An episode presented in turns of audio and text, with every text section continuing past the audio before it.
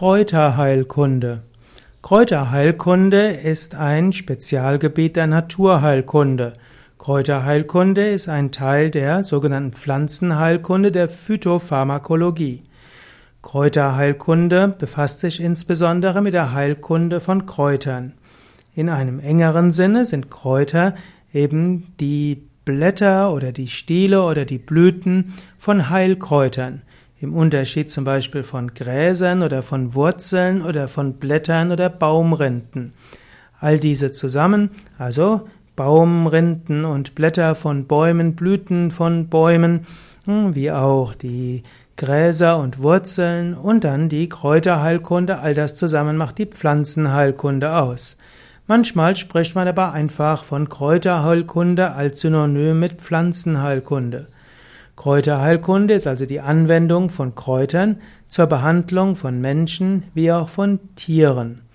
Kräuterheilkunde ist ein Teil der Volksheilkunde von in fast allen Kulturen.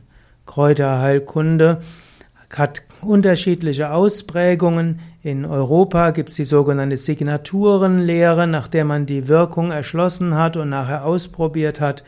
In Asien gibt es insbesondere Ayurveda und da sagt man, manche Kräuter wirken kühlend oder wärmend und so weiter. Man sagt, manche Kräuter wirken Vata reduzierend oder Pitta reduzierend oder Kapha reduzierend. Und so wählt man die Kräuter je nach der Konstitution des Patienten aus. Ein traditioneller Kräuterarzt braucht selbst keine Apotheker, er hat typischerweise hunderte von verschiedenen Kräutern vorrätig. Die chinesische Kräuterheilkunde ist ganz besonders ausführlich. Da gibt es die verschiedensten Zusammensetzungen und gerade in Form von Tees wird in China nahezu jede Krankheit irgendwo behandelt. Und welche Kräuter man für welche Erkrankung verwendet, das ist dann eine große Wissenschaft. Aber auch im Ayurveda spielt die Kräuterheilkunde eine wichtige Rolle.